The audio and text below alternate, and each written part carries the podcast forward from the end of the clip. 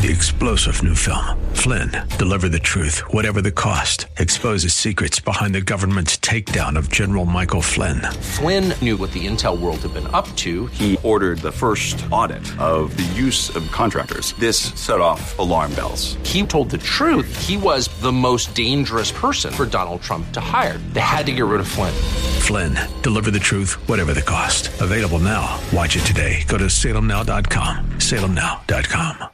We're joined now, as promised, by Heather Mac Donald. She is the Thomas W. Smith Fellow at the Manhattan Institute. She's a contributing editor at City Journal and a New York Times best-selling author. Her newest book is a very important one, as are all of her previous books, quite frankly, and it's entitled When Race Trumps Merit, How the Pursuit of Equity Sacrifices Excellence, Destroys Beauty, and Threatens Lives. Heather Mac Donald, thank you so much for the time. How are you this morning?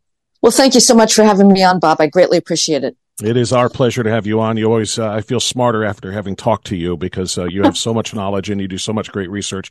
Now, the primary agenda, Heather, that I have for this conversation is about violent crime, one of the many subjects of which, uh, of which you are an expert and particularly about what the statistics show about intra and interracial crime. And we'll have plenty to say about that. But let's start with your new book, your newest book, When Race Trumps Merit. Now, we have been watching, and I talk about this on a regular basis on my program, the evolution of that reality in academia and in corporate America for some time now. Admission to universities being decided by appearance rather than by test scores and academic achievement, hiring practices following the same model, uh, diversity and equity above all else, including ability or talent or experience.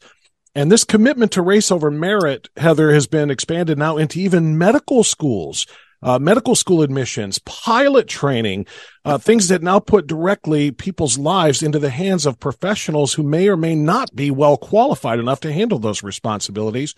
Heather, how did we get here?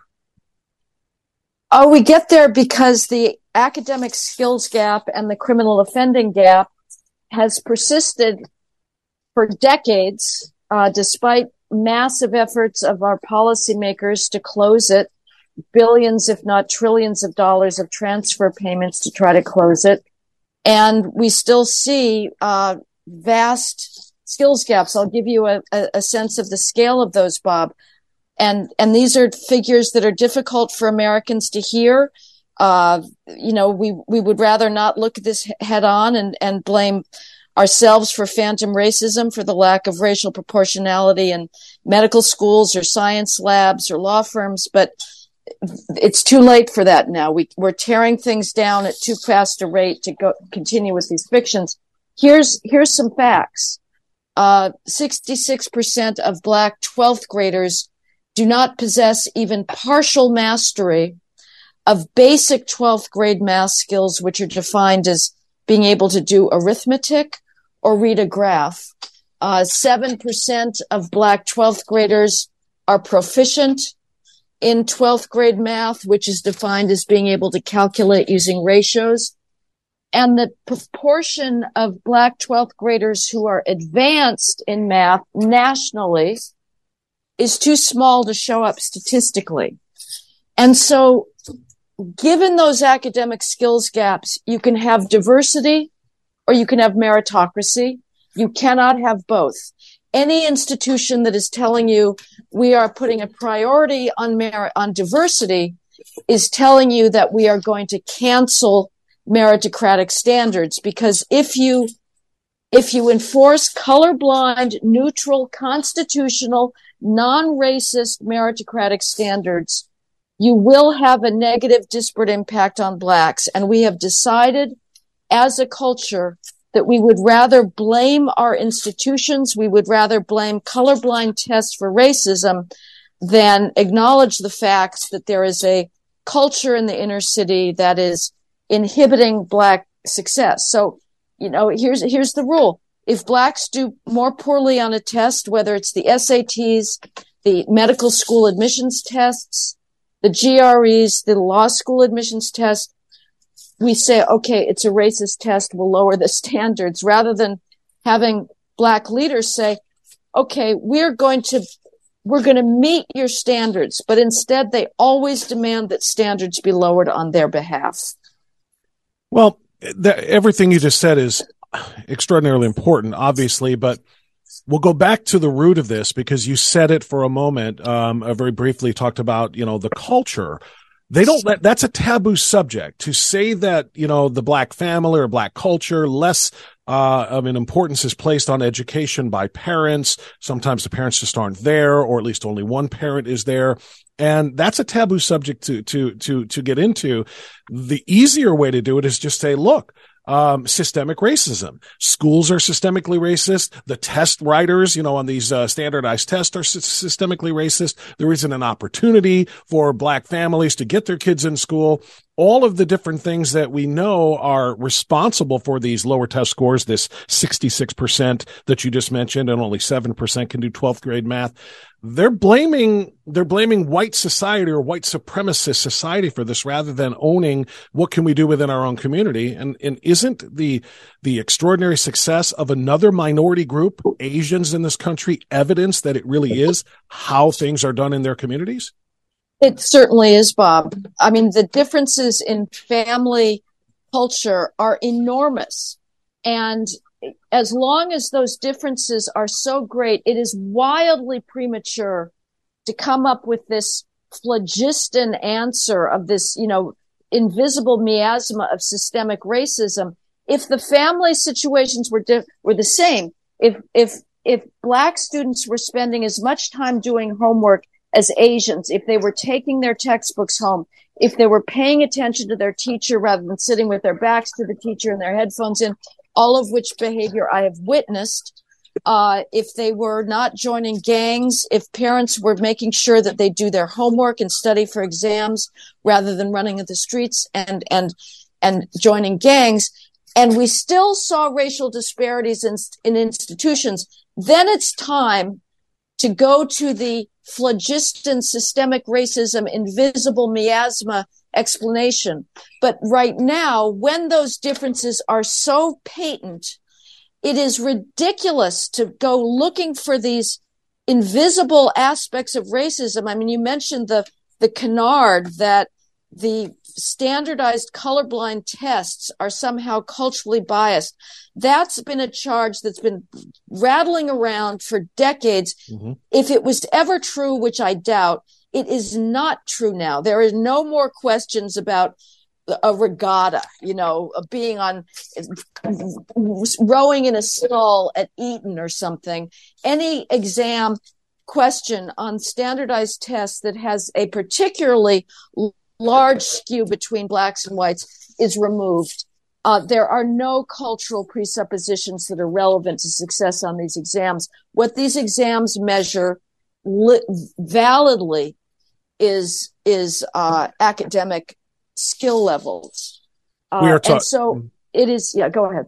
Well, I just wanted to remind everybody we're talking to Heather Mac Donald. Her latest book is When Race Trumps Merit, how the pursuit of equity sacrifices excellence, destro- destroys beauty, and threatens lives. And I apologize for the interruption. Just want to trickle back to the race, uh, the uh, racially discriminatory admissions policies that have more highly qualified, highly successful, higher GPAs, higher standardized tests, whites and Asians. Uh, it eliminates them, or it, it, it uh, you know, they, they're declined in their admission to some elite schools.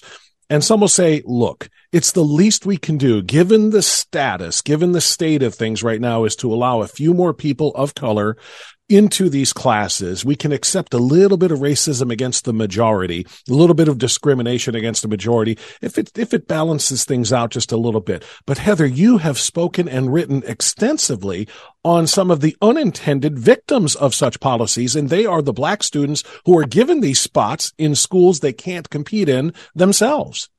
Right. First of all, let's clear up a popular misconception that was never true, but is really not true today, which is that all racial preferences do is provide a thumb on the scale. That you've got two virtually equally qualified candidates for a college. One is black, one is white or Asian. And so we'll give a preference to the black student as just an effort at diversity. That is not the case. The, the, the skills gaps as measured by standardized objective colorblind neutral tests are always at least a standard deviation below. So you have like for medical schools, uh, blacks in a certain lower than average, uh, uh, skill level and GPA level have a nine times greater chance of getting admitted to medical school than Asians and a seven times larger chance of getting admitted to medical school than whites. So these are vast gaps. It's not a little thumb on the scale, but yes, that's jumping up the, and down on the scale, full bodied. That's what that, that's what that indicates.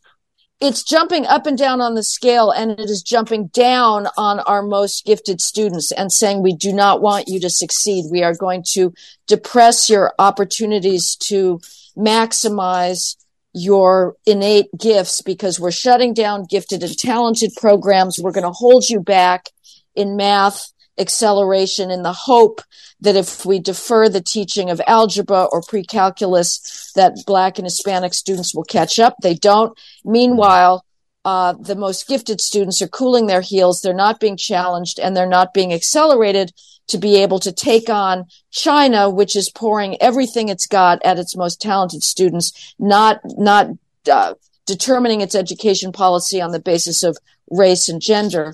But yes, your question, Bob, is absolutely correct.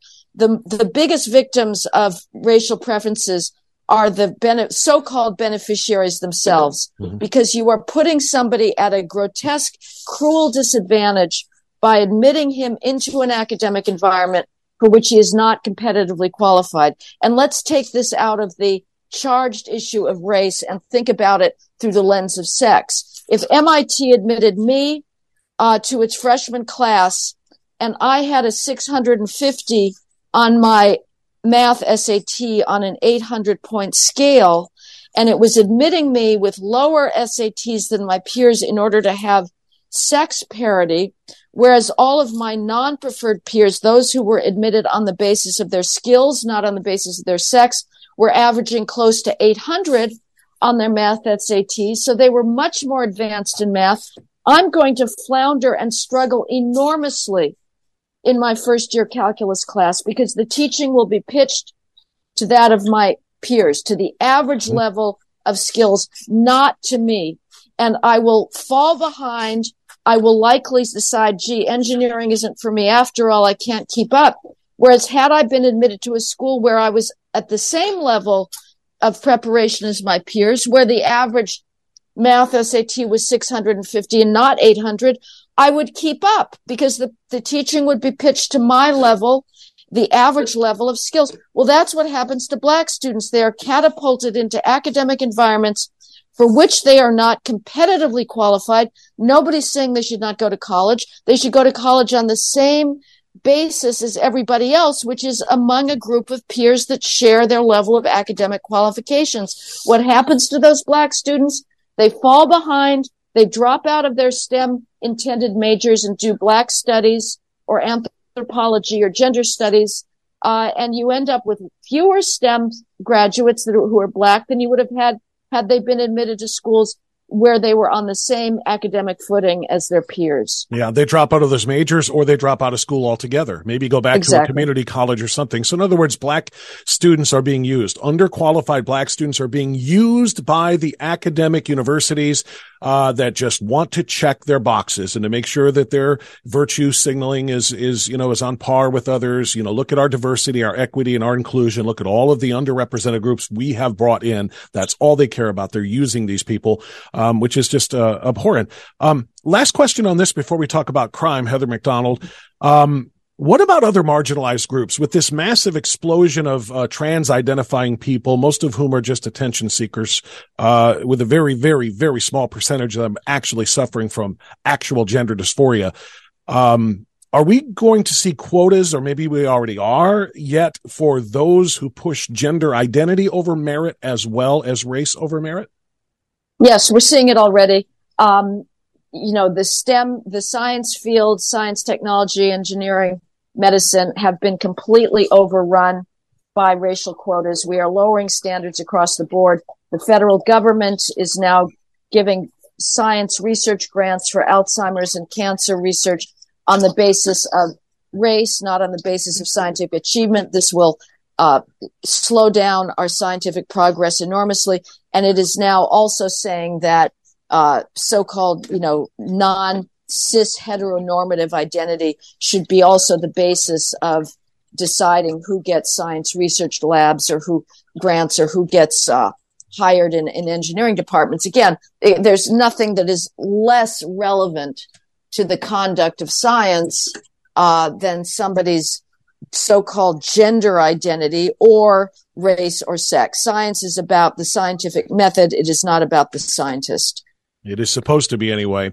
Heather Mac Donald is my guest. Her latest book, When Race Trumps Merit. You need to get this. You need to read and study more specifically what we're kind of generalizing about now. Now let's talk, uh, Heather, about crime. Um, President Biden spoke to the commencement uh, audience at uh, and you know the graduates at uh, an HBCU, historically Black College University, uh, Howard University, this past Saturday, and standing before an audience of entirely black people. I mean, I believe I don't know if there were any other uh, any other Caucasians in the audience, but it is an HBCU. But he stood there and told an entire black audience that white supremacy is the greatest threat this nation faces. The audience applauded that. So the unifying president, and I'm not trying to get political here, but we have to address this. The president who said, I'm going to bring this country together after it was split apart by the last administration stood there before an all black audience and told them that white people were their greatest threat, their greatest enemies. Nothing quite as unifying as saying that white people are going to hold you down. They are going to be out to get you. They're going to target you. They're going to be a constant obstacle for black Americans. And the story that that president likes to tell is that black parents have to have the talk with their kids about being targeted by police or by white people. And Heather, you have done incredible work in researching what the statistics tell about that. Are black people and young black kids uh, more likely to be attacked by white people and or police officers, or is it maybe another another way around? It's an utter fiction, and you know I write about this in the book as well. I've got a vast amount of crime data in in the book, uh, and we're unwinding the criminal justice system because it has a disparate impact on black criminals. I was, I was just stunned when conservatives bought into this idea that Biden was unifying that, oh, they, they loved his inaugural speech. You know, you had people at the Wall Street Journal, Bill McGurn at the Wall Street Journal saying, oh, this is so unifying. Ben Shapiro mocking the speech for being so unifying. He was bashing whites in the speech and doing his usual theme about white supremacy being the biggest stain on this country's soul that we have not moved behind. Whites are so self-canceling at this point that they don't even hear the calumny against them. Here's the reality about interracial violence. When you look at all interracial, non-lethal interracial violence between blacks and whites and whites and blacks, blacks commit 87% of it. So it is blacks who are a threat to whites, not whites who are a threat to blacks. Since the George Floyd race riots in the first 18 months, after the George Floyd race riots and the the the left wing uh, medical establishment says it's after the pandemic. No, the pandemic was not what gave us our huge, huge homicide surge in 2020. It was the depolicing that was created by the calumny against the, the police by Biden and the rest of the Democratic media establishment. Uh, black juveniles in, in four representative cities are killed of gun homicide at 100 times the rate of whites. We have heard of none of those black juveniles because they are all killed by blacks. If they had been called killed by whites, every single one of those crimes would have been the leading story in CNN. Blacks are killing each other at astronomically higher rates. And when it comes to interracial violence, uh, the balance is just the opposite of what Biden says. You know, um, the media plays such an outsized role in this, in this narrative that, you know, blacks are being hunted, that black parents have to have the talk with their kids and white parents don't and so forth. And you wrote about that in one of your latest articles that I read in the City Journal. Tell us a little bit about the difference in media presentation and also political, um, reaction to the cases of Ralph Yarl in Kansas City and a 20 year old white student um, who just two days apart suffered almost identical situations, except for one was fatal and the other one wasn't, and the way the media presented those. Yeah. So Ralph Yarl was the 16 year old who went to the wrong house in a residential neighborhood in Kansas City and, and knocked on the door, uh, or rang the bell, doorbell. According to the 84 year old man who lived in that house. Yarl also pulled at the outside storm door. Uh, the the rep, the lawyer for Yarl says that's not true. So this is a you know something that's up in dispute. The homeowner uh, who lives by himself was terrified. This was at 10 p.m. He'd already gone to bed. Shot at Yarl through the door, hit him in the head. Uh, fortunately, Yarl survived. He's been released from the hospital. It looks like he will be okay.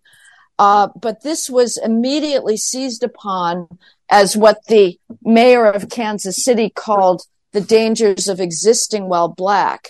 That if you exist while black, you are going to be blown away by whites. Uh, and so every every news article about this incident led with Yarl being black and the homeowner Lester being white. That that was you, you didn't get one sentence into the story before you learned those facts. Well, a couple days later, uh, there was a similar incident of somebody going to the wrong house. Uh, and it was a group of young people who had driven up a driveway, uh, and in upstate New York. Mm-hmm.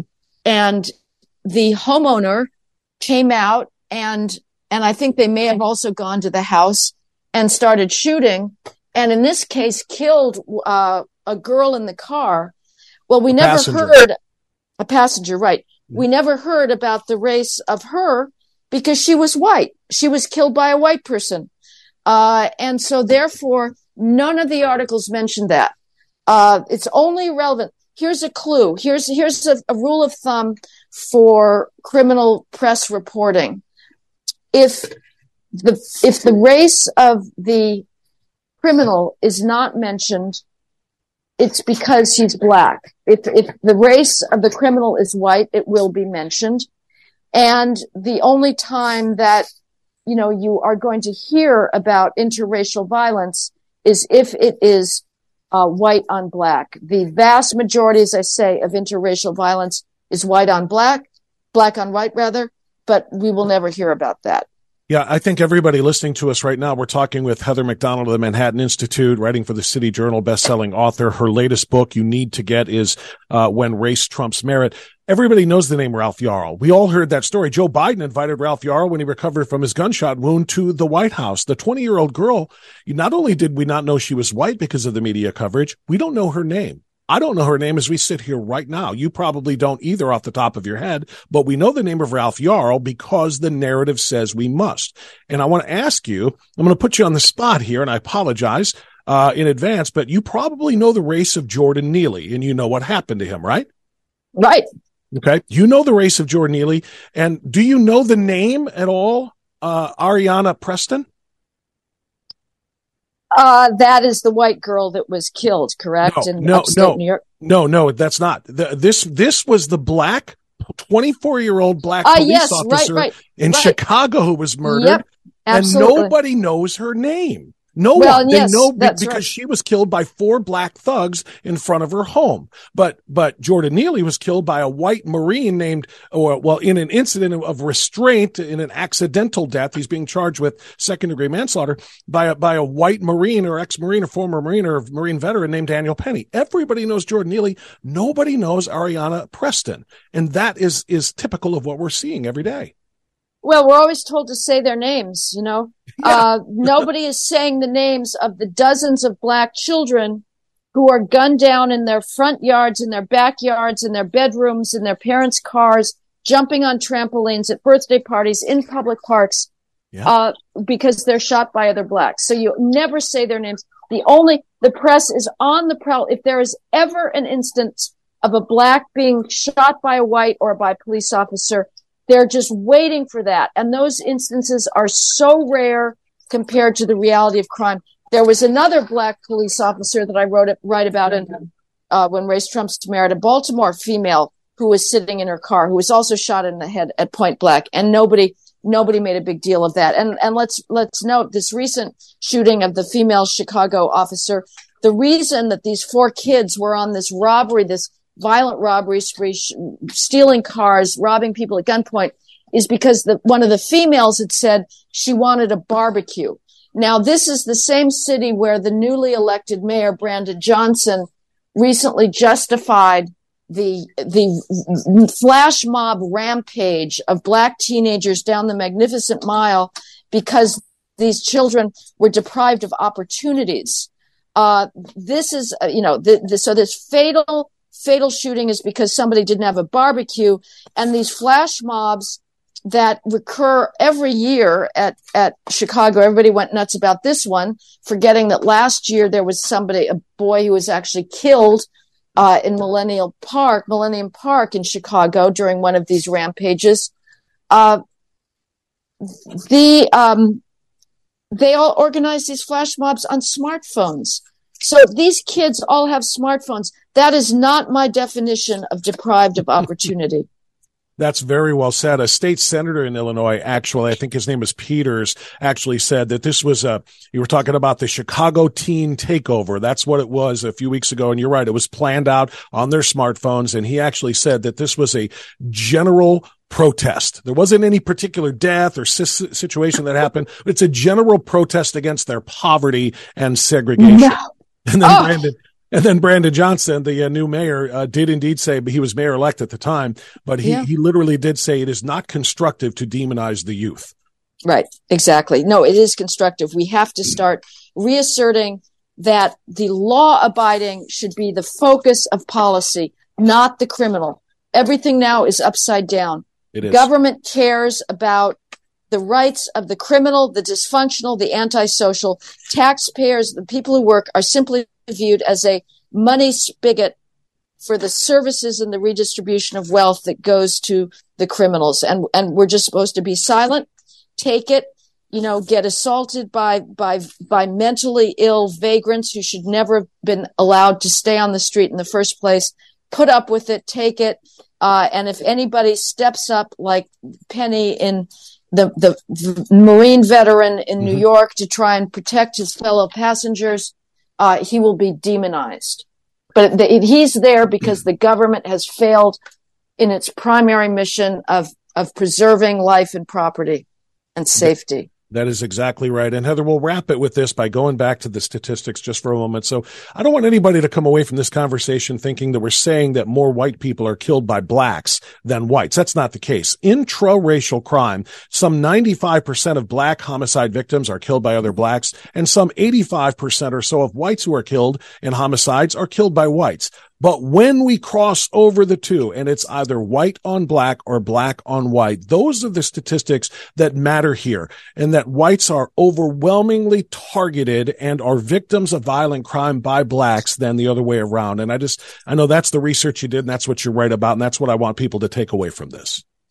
Exactly. And notice those disparities. You know, if, if, if 95% of, of blacks are killed by other blacks, but 85% of whites are killed by whites, where's that 10% disparity coming from? And that's because of the vast disparities in who's committing interracial violence. There it is. Yeah, there it is. And that's, uh, that's something Joe Biden will never acknowledge in one of his speeches or one of his stain on the soul of our nation, uh, commentaries. Heather Mac Donald, uh, the latest book, When Race Trumps Merit, subtitled How the Pursuit of Equity Sacrifices Excellence, Destroys Beauty, and Threatens Life. And it certainly does all of those things. Heather, thank you for what you do and thank you for making time for us. We certainly appreciate the opportunity to talk to you. Thank you so much, Bob. It's always a great conversation. I appreciate it. Thank you. God bless. Three star general Michael J. Flynn, head of the Pentagon Intelligence Agency, knew all the government's dirty secrets. He was one of the most respected generals in the military. Flynn knew what the intel world had been up to, he understood its funding. He ordered the first audit of the use of contractors. This set off alarm bells. The explosive new documentary, Flynn, Deliver the Truth, Whatever the Cost, and covers the facts behind this scandal. Flynn told the truth. He was the most dangerous person for Donald Trump to hire. I find out the worst enemy that I'm going to face in my life is right here in America. They took my assessment and they wanted me to change it. And I was like, I'm not changing it. They had to get rid of Flynn with in depth interviews, archival footage, and never before seen personal records of the man behind the headlines. I just felt like I was drowning. Flynn, deliver the truth, whatever the cost. Available now. Watch it today. Go to salemnow.com. Salemnow.com.